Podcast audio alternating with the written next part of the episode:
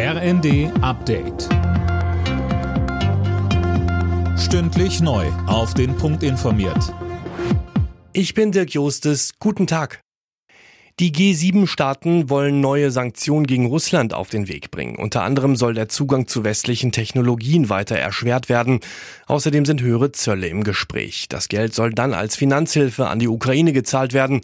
Am Vormittag haben sich die G7-Staats- und Regierungschefs per Videoschalte mit dem ukrainischen Präsidenten Zelensky unterhalten.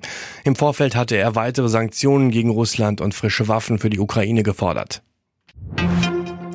Zelensky hat die Menschen im Nachbarland Belarus dazu aufgerufen, sich nicht in Russlands Krieg gegen sein Land hineinziehen zu lassen. Nach Angaben aus Kiew griffen russische Truppen zuletzt auch von Belarus aus die Ukraine an. Angesichts der hohen Inflation schlägt Bundeskanzler Scholz eine steuerfreie Einmalzahlung der Unternehmen an ihre Beschäftigten vor. Das will er nächste Woche mit Arbeitgebern und Gewerkschaften besprechen. Sönke Röhling von der Union erntet Scholz schon jetzt scharfe Kritik. Ja, da spricht man von einer weiteren Einzelmaßnahme. Es sei zwar richtig, die Menschen gerade mit kleinen und mittleren Einkommen zu entlasten.